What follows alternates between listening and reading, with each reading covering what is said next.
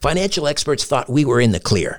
They were anticipating around six rate cuts by the Fed this year. And then the inflation data came out, higher than expected. Friends, this isn't going away. It can't. The US is $34 trillion in the hole, and yet we keep printing money, which pushes the prices you pay every day even higher. So you can either bury your head in the sand or you can do something about it. Diversify a portion of your savings into gold with Birch Gold Group.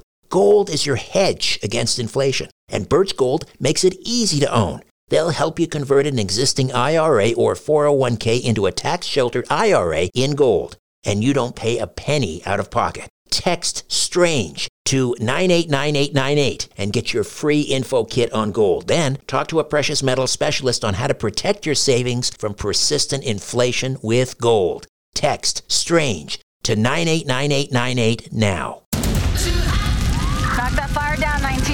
Captain. Let's move. ABC Thursdays. Firefighters, we're family. Station 19 is back for its final and hottest season yet. The subject has explosive chemicals. With fiery romances. You're the love of my life. And Andy is finally in charge. I'm gonna be the best damn captain the station has ever seen. Station 19. All new Thursdays, 10 9 Central on ABC and stream on Hulu. Dreaming of a better sleep? Tossing and turning is not your destiny. And Olly is here to help. Olly invites you to sink into sweet, sweet slumber to improve your mental and physical health and overall wellness. More than just melatonin, Olly's ingredients help you unwind your mind for a delightfully dreamy drift off. Sleep is on the way at Olly.com. That's O L L Y.com. Conspiracy Unlimited with Richard Syrett. On this episode, a writer reconstructs the lost diary of JFK's mistress, Mary Pinchot Meyer, and speculates on why she was murdered and by whom. She knew the players. I mean, she understood that the function of this commission was not to find who killed Kennedy or to examine a conspiracy. It was to make people complacent and to put it behind us before the election. If you want to support my work here at Strange Planet, please consider becoming an official donor. It's easy. Just go to patreon.com forward slash strange planet. There are several donation tiers to choose from, from a dollar per month to $50 a month. New donors at the $10, $20, and $50 per month tier receive a free mug from my Strange Planet shop. Donors in the $20 tier also have their names appear on a crawl during the YouTube live stream of my weekly radio program, The Conspiracy Show. And donors in the $50 tier receive a special on air thank you on my radio program. Whatever you give, your support helps keep my radio program and this podcast going. Help me pursue the truth wherever it leads. Patreon.com forward slash strange planet. Thank you, and God bless. Conspiracy Unlimited with Richard Syrett. Pursuing the truth wherever it leads. Exposing evil and corruption and the secret machinations of powerful elites. Revealing the high strangeness beneath the surface of our supposed reality. Coming to you from his studio beneath the stairs. Here's Richard Syrett. Welcome to your Monday. Jesse Kornbluth, the author of JFK and Mary Meyer, A Love Story, is here. Mary Pinchot Meyer was possibly the only woman John F. Kennedy ever loved. Jesse has reconstructed a fictional diary of the woman murdered for asking too many questions after the JFK assassination. Jesse has served as editorial director of AOL, co founded BookReporter.com, and has been a contributing editor to Vanity Fair and New York. The author of four nonfiction books, including Highly Confident, The Crime and Punishment of Michael Milken. He has written screenplays for Paul Newman, Robert De Niro, ABC, PBS, and Warner Brothers. Jesse Kornbluth, welcome to Conspiracy Unlimited. How are you? I am delighted to be here. Tell me about your what you describe as your uh, distant emotional attachment to the Kennedys. You know, I was a little Jewish boy from the suburbs of Philadelphia, and then amazingly, I was at Milton Academy outside of Boston. T.S. Eliot went there, Bobby and Teddy Kennedy went there. It was uh, an extremely elite place. I mean, in the year I graduated, we graduated 44 boys. How many, Richard, do you think went to Harvard? 40. Might as well have been 30. Hmm. So, uh, and and a lot of them were not the top of the class; they were legacies. And so, Milton was a very, very special environment. And there were two groups of people who were greatly uh, influential in terms of this book.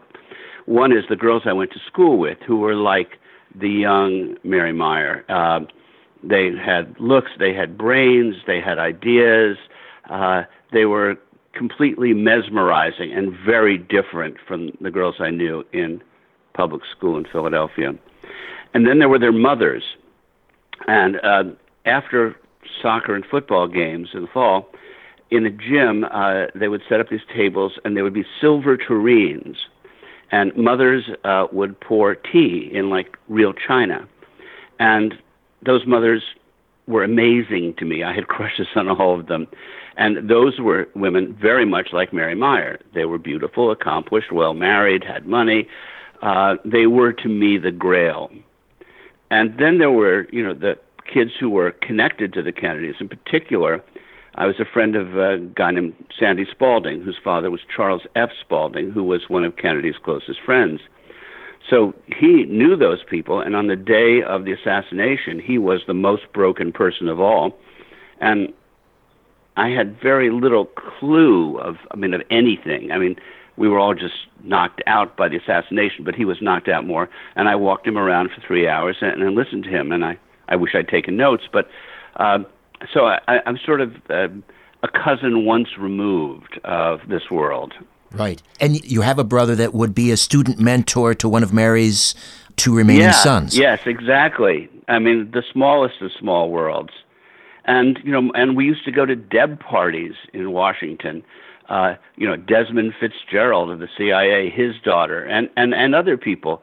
Uh, it, it all seemed normal. You know, I didn't know anything about the CIA, and I didn't know that these people did amazing and often monstrous and often monstrous things they were just, you know, rich people in nice houses.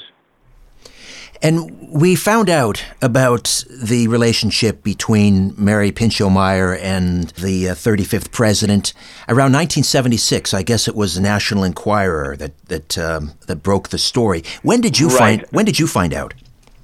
Much much later. Oh, no, I mean, just recently. Uh, in 1989, I did a documentary about Donald Trump with a woman named Libby Handros, who's a really gifted documentarian. It was called Trump, What's the Deal? And it was funded by a really rich guy in New York who wanted to do a series about great business leaders. And Trump was obvious to do the first one. And in 1989, he was riding the crest. In 1991, when we finished, he was on his ass. And he was not interested in having this appear on television. So he had his lawyers send a note on, you know, 80 pound paper saying, do not do this. And he also had, I believe, a gossip item put, I think, on the front of the Daily News. I could be wrong about the positioning, uh, saying that the wife of the financier had called him to ask for a date. And the financier understood correctly he was dealing with an animal, and this thing was suppressed for 25 years. Uh, we finally got it out on YouTube in 2016 before the election. Trump, what's the deal? Uh, and so uh, Libby mentioned Mary Pinchot Meyer, and I do what I always do. I do a little Googling, and I'm very, very fond as a writer of stories that are hidden in plain sight, things that are footnotes to other stories, because um, I, I worked for Tina Brown at Vanity Fair for a number of years, and she always said, when people think the story is over, that's really a good time to start. And I had written a very successful play uh, that wants to come to New York about Henri Matisse at the end of his life, who made his masterwork, the Chapel at Vence. And many people go there. It's, it's a, it, is a, it is his masterpiece. But the story, which is a footnote in a lot of art books, was never brought forward. So I wrote this play. And then here was Mary Meyer. Same story, footnote in many books, uh, the subject of two books, one by Nina Burleigh, one by Peter Janney, neither of them spectacularly successful.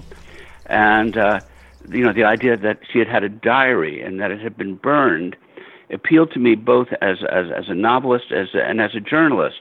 Because I thought, you know, I loved school. I'm that kid. I loved writing term papers. And so I'll, I'll read 100 books and I'll make a timeline of the Kennedy administration. And there's just enough written about her so I can grid her interactions with Kennedy, her known interactions against that timeline. And then the love story I will invent. But I like writing love stories. The last thing I wrote was a, a novel called Married Sex, a love story. And, um, you know, in, in my dotage, I'm very interested in, you know, basically two people in a room. That's the most interesting thing I could write about.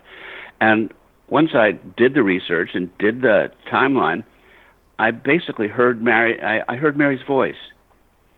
Uh, the, the thing that people say about my book was that it's uh, they have trouble uh, believing that a guy wrote this woman so credibly, and I could say I channeled it, which is not exactly accurate. But the thing is, Richard, all my friends are female.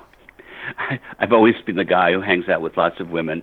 I've always been a little scared of men. I've had some bad experiences with men, and so I could get a feeling for her.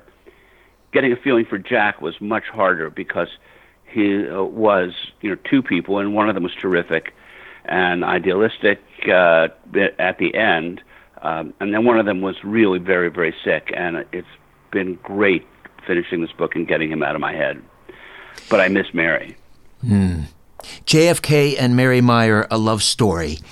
Um, talk to me about how you constructed this book. It's a it's a work of, of fiction, as you say, but the, the voices are, are very genuine. The timeline is there, of course, the back the historical backdrop, because the, the the actual diary, as we learn, was burned by Ben Bradlee and Tony, who was Mary's sister. So, how did you know what to put in there?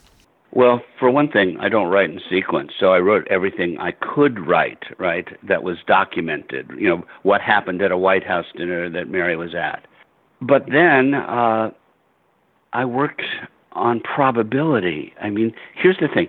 If I mean, as you know, if you can't write a scene, if you're having trouble writing it, it means you shouldn't write it. This book was not hard to write because I had so much knowledge and it, it's weird because sometimes people will interview me and I'll say, well, as Mary said to Jack, and I say, oh, no, no, no, no, no, no. I made that up. But it sounds so right. And this is also the, uh, the power of the diary form. If I can just talk for a second about what's wrong with books now. Um, books are way too long. Fiction is way too long. It's way too well described. Uh, the book business does not un- seem to understand that a book is not in competition with other books, it's in competition with everything. Mm. No one is paid to read your book. So you have to seduce the reader. And the best way to do it is a form that's very congenial to me because I've been a screenwriter, I am a playwright, and it's it's a diary. It's written as a diary. It's not uh, you know, long paragraphs. It's quick perceptions. It's conversations that she's recollected. And as a result, the book is amazingly fun to read. And this is like the really weird thing about the book. I've never had a book launch this fast. I've never had like 35 five star ratings on Amazon so quickly. The thing is, it's so fun to read that people don't quite come to terms with what it is about which is about an unsolved murder and a tragedy. One of the things that, that is painfully obvious, and you know, I, have read a fair bit about uh, Kennedy, and I've I've learned a lot about um, Mary from your book and from others. How much alike they were in a couple of ways, and one is that they were both very uh, lonely, isolated, and uh, because we had Jack Kennedy, who almost waltzed into the Oval Office as a sacrificial lamb because he was surrounded by this national security state. It was like the perfect storm. He was like blindsided. And then we had Mary, who was surrounded by, married to, best friends with the CIA. Right, which she was not happy about. Uh, and when she married, her husband was a great progressive. He was really the guy who was going to be Jack Kennedy, but he had a terrible personality. And he kind of stalled as a writer, and then he went to the CIA and became an alcoholic and extremely conservative, bitter, and paranoid. So she was a CIA wife and then some, uh, with a lot of skepticism. The thing about Kennedy, which, which, which you mentioned, is something that's not generally appreciated, which is this was a terrible marriage. Um, it was a deal. He needed to get married so people wouldn't say he was gay when he ran for politics because he was 35. And she needed to get married because she was 25. And in those days, if you weren't married at 23, you were rapidly approaching your sell by date. I mean, he proposed by telegram from London. It was not romantic. It was. It looked romantic when the cameras and the lights were on, but otherwise, I mean, as someone said, uh, he always he treated her like he was doing her a favor, and of course, he was unfaithful to an amazing degree and right in her face. So, uh, yeah, when Mary says, uh, you know, lonely as Jack Kennedy, she's got a very, very good take on him, and in my sense she was his last chance to have a reasonably sane private life.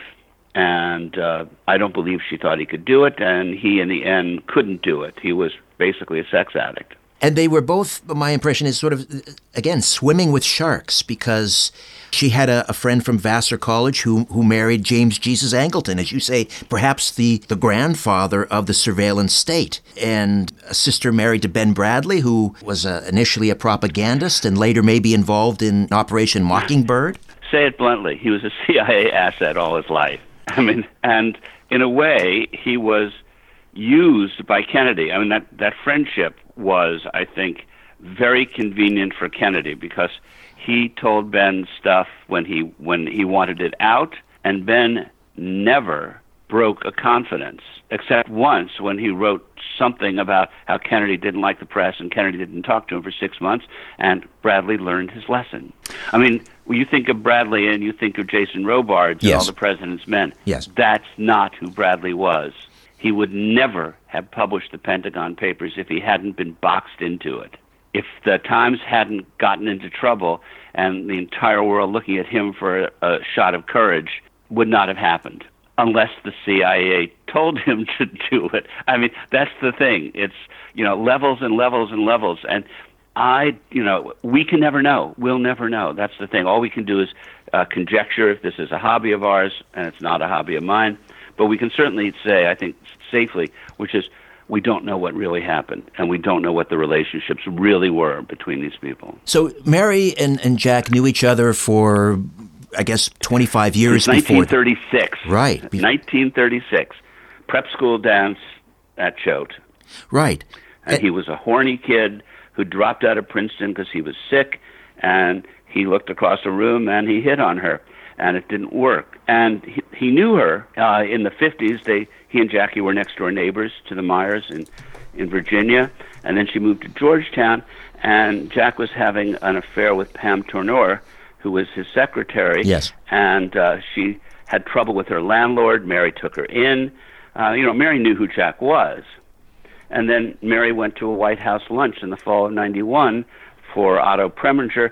Jack looked across the room, and then you know, suddenly, although everyone thought he was just obsessed with her sister, suddenly he saw Mary, and and so it began. And she fought him off for a while because she knew he was trouble, and she didn't think it would end well, and she really didn't see any upside. And not on the on the surface, certainly not his his type at that point. She was older than than the women that he would bed, but there was this emotional attachment. How did that happen for Jack?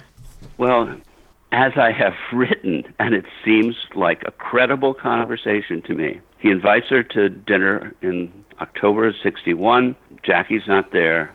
They have a pleasant dinner, and she says, Jack, why am I here? Why isn't Jackie here? Well, I wanted to have dinner with you alone. Says, Jack, I'm 42 years old. I'm way too old for you. We've known each other. And he says, Mary, I need a friend. I want a friend. She says, You have lots of friends. He says, Yeah, but they're all men. And she says, Jack, who says no to you? And he says, all day, every day. And she said, I mean, You know what I mean, women. Uh, well, women want seem to want to serve their president. She said, and and not just the women who voted for you. He said, I don't ask, I just request. And she says, Well, like tonight? He said, No, not like tonight, Mary. I want you to be a friend. I trust you. And then he says a line which once was the title of, of, of, of once was the, the working title of the book. He says, I want you to be my beacon light, which is to say, the woman he can trust most in the world. Because Jack Kennedy was misogynist. There was not a woman in his cabinet. Uh, he didn't really like women. When he went to bed with women, he didn't often know their names.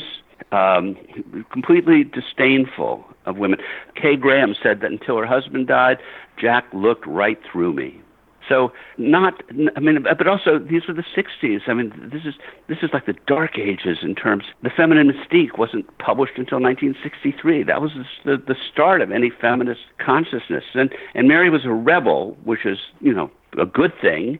She was halfway there, and uh, she was independent. She told Jack what she thought, and what she thought was that he ought to be more concerned with the poor, more concerned with peace, and less concerned with business. And he listened and he invited her, and this is true, to sit in the Oval Office during the day while he was doing his business. And she would sit and read or, you know, uh, sketch, and, uh, and then at night they would actually talk about stuff in a way that he could never do with Jackie. I mean, Jackie is not the sort of person who would say at night, So, darling, what happened at the office today? Never. She was a best friend who became a lover. Did Jackie know about their relationship, do you think? Yes, she did, and she hated it. This was the one relationship that wasn't allowed. Don't sleep with your friends. You don't sleep with people in our circle. And Mary was had been Jackie's friend. Yes. I mean, Jackie had this European view of marriage, right? Men do this. This is what men do, and you just put up with it. But they are supposed to do it in a sophisticated European way, and Jack didn't. And so Mary was banned from the White House. Talk to for me a about, while. Talk to me about Mary, JFK, and marijuana. Yeah, I think this is like overstated. Uh, it's in a bunch of books, and James Truitt, the guy who went and talked to the National Enquirer, says it's so. Let's say it was so that she brought weed, and it says in, in various accounts they smoked six joints. That leads you to think this is really pathetic stuff, but okay. And and he was hungry and wanted soup and ice cream, and then they did or didn't have sex. Yeah, but it wasn't something that he liked a lot. He had had cocaine in California at Peter Lawford's. That was more interesting to him, but not something he did in Washington. Right. He, he'd rather have a daiquiri. Yeah, I mean, Jack Kennedy was incredibly vain. He wanted to be thin and very attractive, so you know he ate very little and drank very little. Then there is the uh, the meeting. I'm not sure if it's apocryphal or not, but uh, the the meeting with Mary and Harvard professor Timothy Leary with regards to LSD or, or psilocybin. Yeah, she, Mary had this idea, and it was actually sort of a charming idea, an innocent idea that, and, and uh, an idea that had no knowledge of what the CIA was actually doing with LSD, that men could be more peaceful. But you can't talk them into it.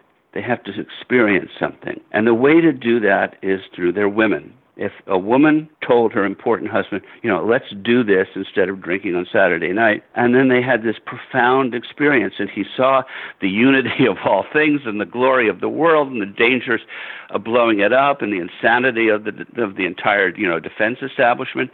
Well, my God, he might change the way he conducts his life. Very idealistic, very naive, and but incredibly well intentioned. But I mean, I was at Harvard right after Leary. I knew people who knew Leary. Leary had uh, a, a, great ability to uh, to fool himself. I mean, LSD was is an important tool in certain circumstances, but he rapidly went beyond doing controlled experiments into just you know getting completely blitzed. And if you read his books, like High Priest, you you know you see he's describing these you know amazing acid trips.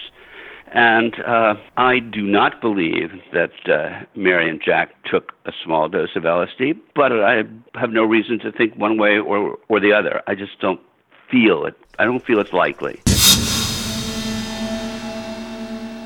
Hi there. I want to tell you about a podcast I know you're going to love. It's called The Dead Files from Travel Channel. On The Dead Files, Amy Allen and Steve DiSchiavi investigate the paranormal activity haunting real people and homes across the United States. Amy and Steve come from totally different perspectives when they investigate. Amy's a medium. She sees and speaks to dead people and uses this skill to find out why someone might be haunting a place. Steve is a retired homicide detective. He tackles the case from the other end of the spectrum and uses public records and witness accounts to piece together the history of the haunted location. On every episode, Steve and Amy investigate a different, real haunting to help the family struggling with its effects. On one episode in Falconer, New York, a family keeps waking up with scratches and bruises. They also see a shadow figure lurking around their home. They call Amy and Steve to investigate. Amy uses her strength as a medium to understand who the presence is coming from and why it's so angry. Separately, Steve finds out the history of the house from the townspeople and in public records. He finds that several people who lived in this house died, which matches Amy's findings. At the end of the episode, Steve and Amy share their findings and make a recommendation on whether it's safe to stay in the house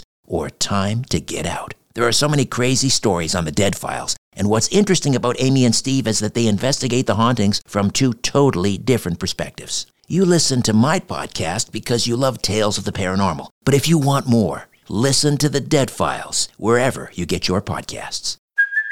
Hey, it's Kaley Cuoco for Priceline. Ready to go to your happy place for a happy price? Well, why didn't you say so? Just download the Priceline app right now and save up to 60% on hotels. So, whether it's Cousin Kevin's Kazoo concert in Kansas City, go Kevin, or Becky's Bachelorette Bash in Bermuda, you never have to miss a trip ever again. So, download the Priceline app today. Your savings are waiting.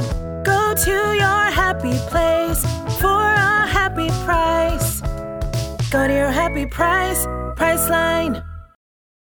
Does Monday at the office feel like a storm? Not with Microsoft Copilot.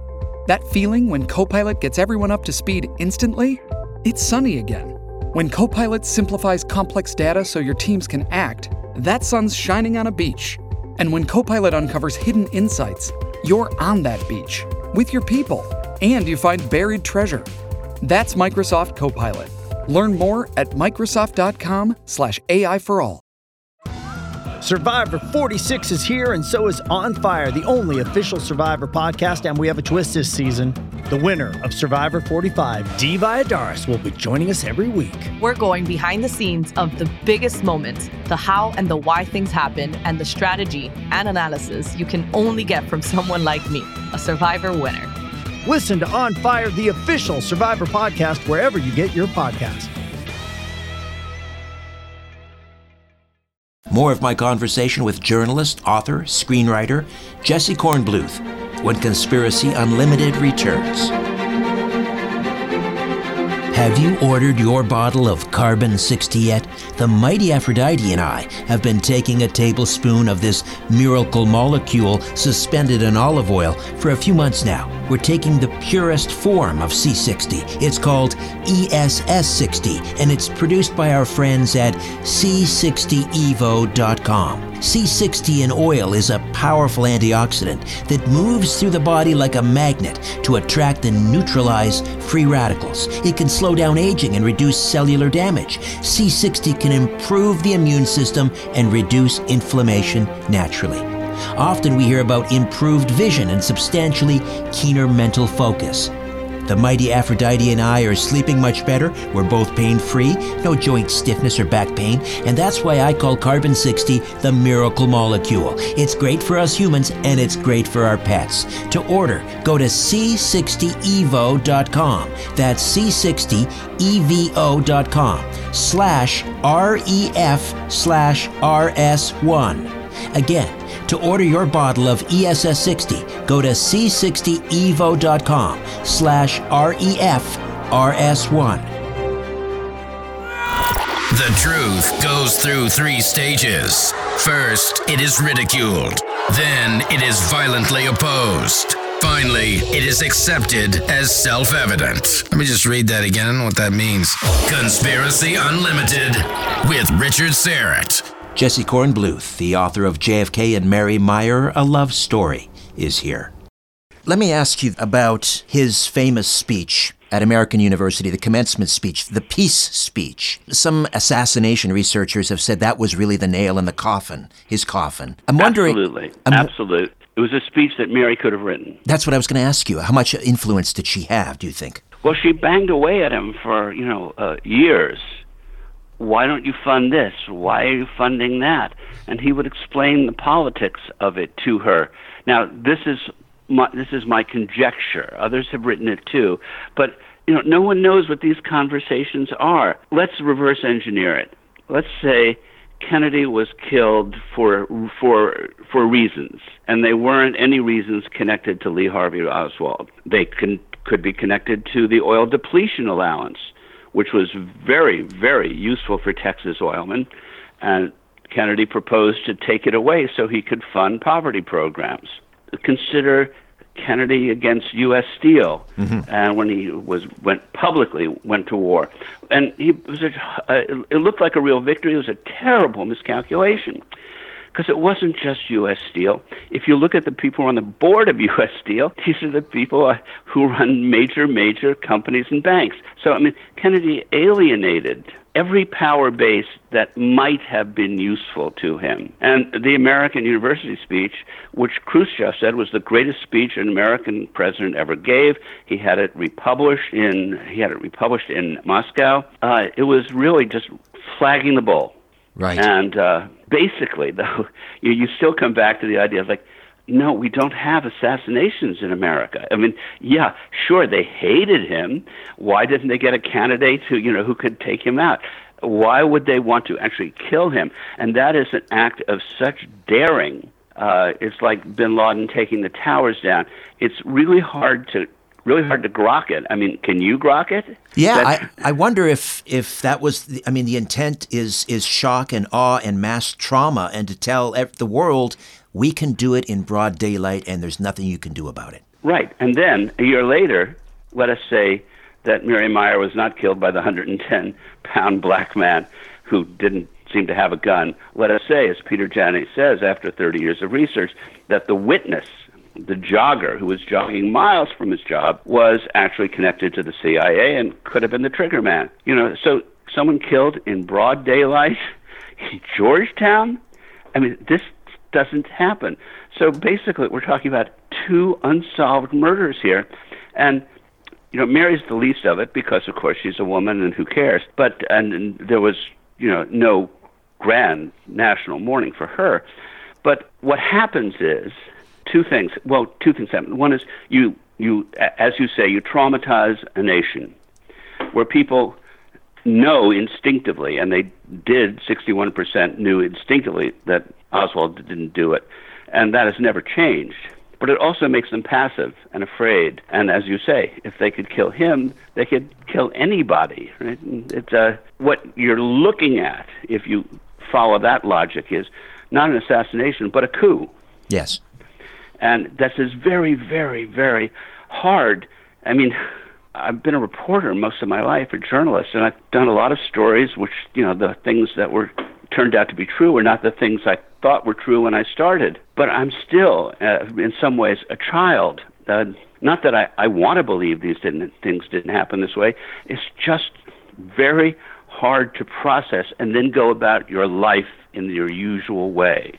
I mean, is you've looked at conspiracies of all kinds for years. How do you conduct your daily life? You have to compartmentalize, uh, which is kind of it's it's rather cold and, and cynical to do that, but you have to live to fight another day, and so you you have to clearly separate. I don't talk about these things over the breakfast table. but you also yeah. work. I mean, you know, these are our children, right? I mean, you look Yes. at your children, and say, well, what is this world that they're going into, and how can I imbue them with optimism and hope for their personal lives when there are people who, for example, don't really care if the world ends because Right. they're making money now. Right. Well, there will come a day when we have those sorts of talks, but uh, for now, I, I try to preserve their, their innocence and childhood as long as I as I possibly can. Yes, very good. So let's let's talk about uh, after the assassination and, and the, the like three weeks after the Warren report comes out. Mary is is murdered, as you say, in broad daylight in, in Georgetown. But how closely was she following the Warren Commission? Well, for one thing, uh, she knew the players. I mean, she understood that the function of this commission was not to find who killed Kennedy or to examine a conspiracy. It was to make people complacent and to put it behind us before the election. So she understood that. She also understood that it wasn't the Warren Commission, really, it was the Dulles Commission, that Allen Dulles went to every meeting and very much guided what happened there. So, um, as I say in the book, uh, she may not know who pulled the trigger, but she knew who bought the bullets. Right. She thought. Right. And so she could, she was never in doubt. she was quite clear the fix was in. She was just watching the process to the degree you could. I mean, there wasn't that much publicity about it, but uh, you know, people talked, and um, I'm sure talking to Ben and Tony, you know, things dribbled out. And of course, as the last lover, she had a, a sense of a purpose, a vengeance, of an attempt to get justice. Uh, you know, Kennedy had written a letter to her in Yes. October of '63 saying, "Please join me in Boston," and his secretary did not send it. And I think the reason she didn't send it, if I can make a guess there too, is that you know Jack and Jackie had just lost a baby, and it looked like maybe their marriage could be on better footing, that they were coming together, and she didn't want to jeopardize that. In fact, Kennedy went to Boston and slept with the 20 year old intern he'd, who he'd been sleeping with for a year. So, I mean, no one seemed to grasp, you know, what was really going on in his psyche. All of her research, whatever she did, whatever she said, was all in the service of uh, her, her sense of obligation to him, and perhaps also her sense of guilt that maybe the, one of the reasons he got killed was because of positions he took that he would not have taken if she had not been his lover. How soon do you think she was on the CIA's radar? I mean, I, after she divorced Cord Meyer in the in the 1950s, it's it's reported that James Jesus Angleton, who was married to her good Vassar friend, was, began wiretapping her phones the moment that she and Cord divorced. Uh, so was she being monitored ever since then, or well, when? I think Angleton. Angleton was a sick guy, and I think he had a kind of romantic and sexual fascination with her. Ah. He was also the godfather to all three of her children. She notes, uh, and this is documented elsewhere, you know, a break-in at her house, and she reports it to the police. And the cellar door is open; it's a heavy door in the winter. How did that happen? Uh, and she feels she's under surveillance. Again, this is stuff that is unprovable. I want to circle back to something that I, I didn't mention earlier. You, you you talk about it in the book, and and uh, because you mentioned her children, and I think it's important to really illustrate what kind of a person Mary Pinchot Meyer was after the, the the horrible accident that claimed the life of her uh, her second son at the age of nine, and there she is cradling her her dying boy in her arms until the ambulance arrives, and then she goes to comfort the driver who killed her son. Yeah, it's a very telling. de- It, it you could say it's a telling detail, but it's not. It's a real expression of character. I'll say, my word. Um, well, you know, also uh, these uh, both she and her sister had certain religious and spiritual interests that were not, uh, you know, standard Christian beliefs. They were expansionist. I mean, uh, you know, Alan Watts and Krishnamurti, and those those people were were in their conversation, and this was not true of most of the women in Georgetown. And additionally, she was an artist. She hung out with artists who were always, always outsiders. So uh, her, so she was. Uh, uh, I I think the point you're making is she was much closer to her emotions, to to a knowledge of, of her emotional life than a lot of the people she was surrounded with, and certainly all of the men. The day she died in 1964, the day she was murdered, there's some interesting things happening. Ben Bradlee gets a phone call even before her body is discovered by, by Wistar Janney, another uh, CIA officer. Bradlee and um, Ben Bradlee and, uh, and and Tina, I believe, show up at Mary's house. And, and they find James Jesus Angleton, reportedly, there with a set of bolt cutters, I guess, ready to break into her house. Tell me, what were they all after? Well, presumably they were after the diary. I was actually reminded of something else. Uh, you know, the phone call to Bradlee. I once interviewed Armand Hammer in California, and he said, I can only give you 20 minutes because the Russian prime minister has died and I've got to get on a plane. Well, the death of the Russian prime minister wasn't announced for two days after that, right? So, um, so I was like, okay, yeah, well, if you say so, I mean, you know, sure. I mean, tell me anything. This is only for Architectural Digest. Why, why would I care? Fine. You're busy. You're blowing me off. Your house is a you know piece of crap anyway. You've got you know light bulbs dangling because you don't spend money on it. But fine, we're doing a piece on you, and, and then I'm the sucker who's writing it. And in 20 minutes, I'll get what I can get. So you know, I think a lot of things you know happen, like Bradlee getting a phone call before she was really dead, almost. Uh, obviously, uh, it makes you wonder. Bradlee also had very, very sketchy memory about what was in the diary and when he discovered it and when he was burned. And, and several books have pointed out that he couldn't keep his story straight. He didn't have one story. And Tina, uh, Mary's sister, was she present when the, uh, the Tony? Tony. I'm sorry, Tony. My apologies, Tony. Was she Yeah, present when Tony the diary was, uh, burned? w- yeah, I mean, they looked at it. Bradlee was shocked. Now, this is also kind of amazing. His uh, sister-in-law is having an affair with the president. He has no clue, but fine, have it his way. Uh, but you know, they look at it and they say it's mostly an art sketchbook, and it has 20 odd cryptic references to an unnamed lover. They figure out exactly who it is. They give the diary to Angleton. Eventually, Angleton gives it back.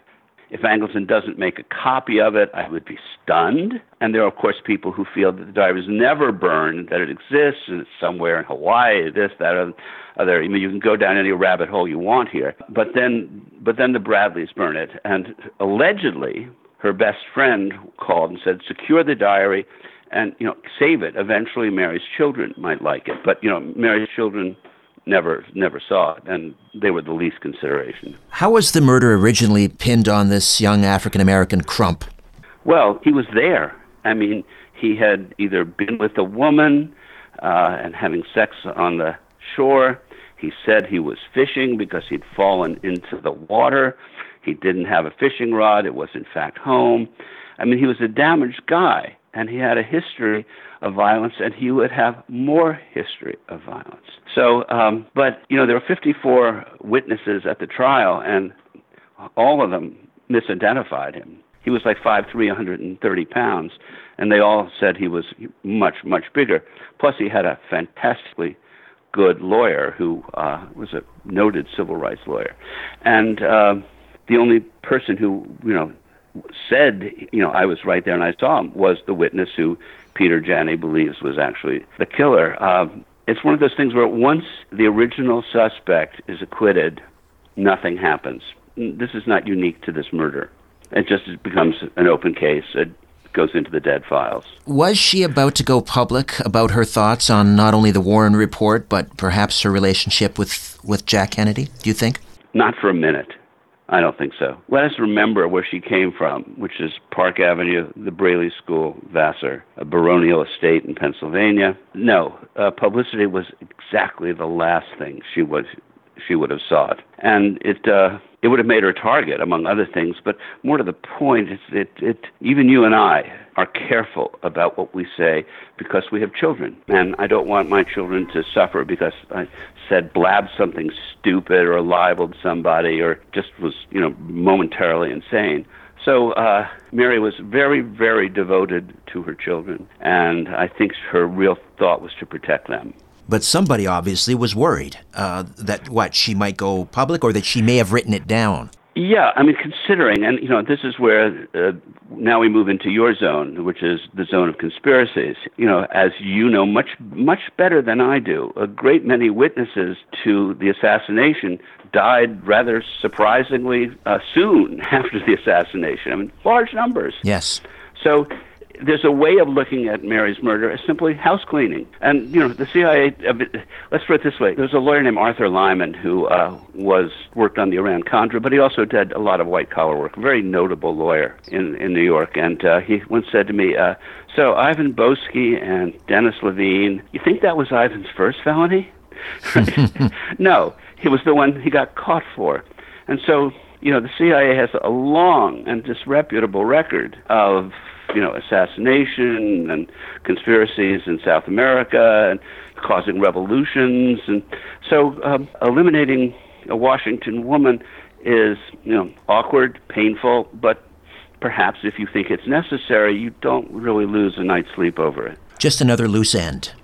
It's more important, right? I mean, there's a Dalai Lama story about um, you're not supposed to kill anybody, but there were these pirates, and they were going to kill 500 people. And so a Buddhist hero kills the pirates. Yeah, not supposed to do that, but you saved 500. So put that into a different mindset, and you could say, well, the CIA said, you know, it's important to preserve democracy, and we need to have order in this country. And God knows what Mary would have said. I mean, she could have said that Lyndon Johnson was behind it. I mean, you don't know. So, you know, better to have silence. Do you think Mary believed that Jack would divorce Jackie and that they might remarry after 64? I believe in, in several books that he fantasized about it. As I have her say, Jack, it's a terrible idea you would be reviled and I would be Wallis Simpson. And uh, and also, she also knew what the marriage would be. Look, as someone said, if you marry your mistress, it creates a vacancy. he wasn't going to be faithful to her, and and she knew that. And uh, and indeed, if I had to make a wild uh, conjecture, I would say that the sexual part of their relationship had largely cooled by his assassination and that she had become a trusted friend. And I mean, it was amazing she lasted as long as she did mm. because he was very, very flighty and he had no continued interest in a relationship with almost anybody. I think I know the answer to this, but what's the bigger takeaway here for readers in, in your mind? Or uh, is it the love story or the tragedy? Well, uh, the love story is the Velvet Glove. I mean, I like to write love stories. I could not have written a conspiracy book, right? I could not have written a book, for example, like Peter Janney's because he wrote it. When I, my skill is dialogue. My skill is a reasonable understanding of how people are. I've been married three times. I think I have a, a, a small sense of women. Uh, all my friends are women, as I say uh, I, I felt I could deliver this woman and that you could come to respect her and admire and understand her.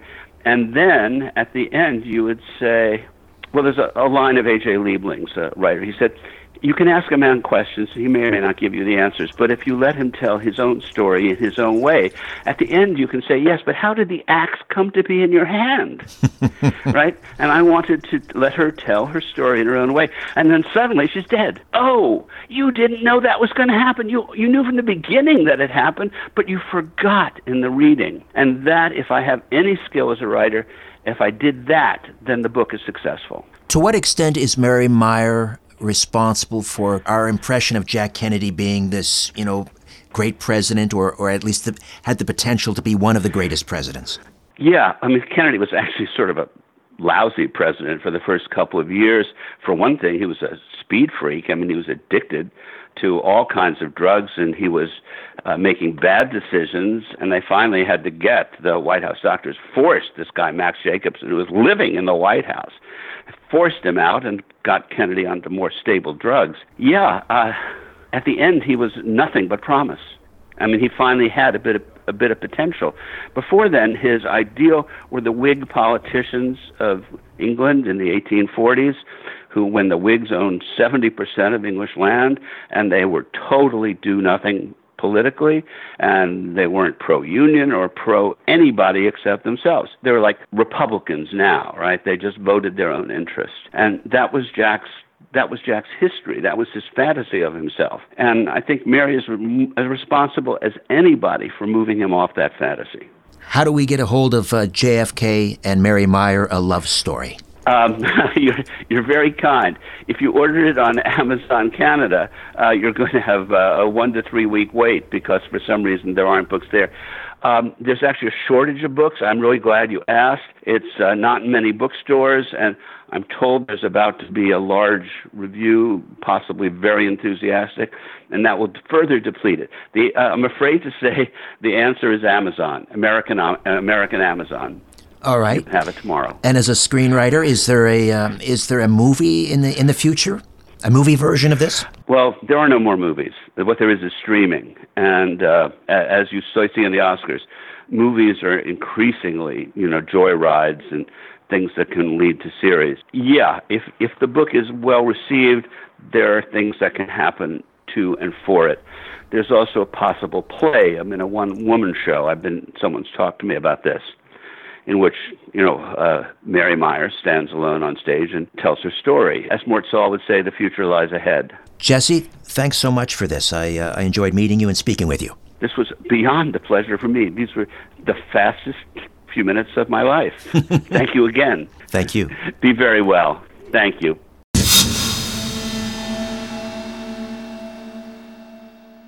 Okay, before I dim the lights in my little studio beneath the stairs, I'll be back in a flash with a few words about an upcoming episode.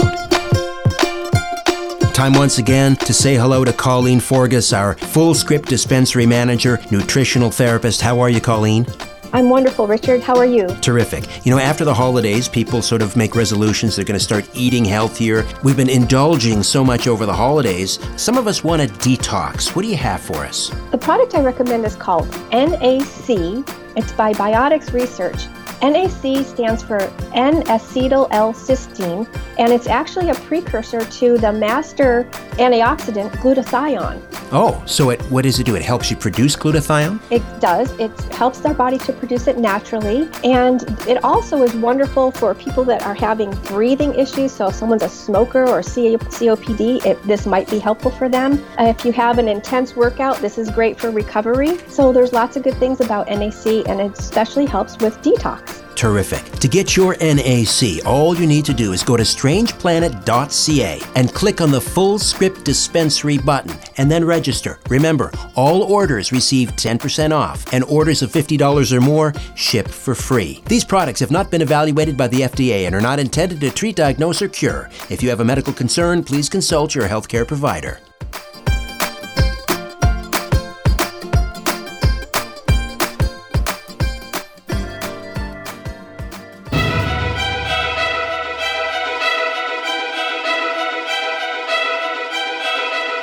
Coming up next on Conspiracy Unlimited, Robert W. Sullivan IV discusses occult symbols in cinema and predictive programming.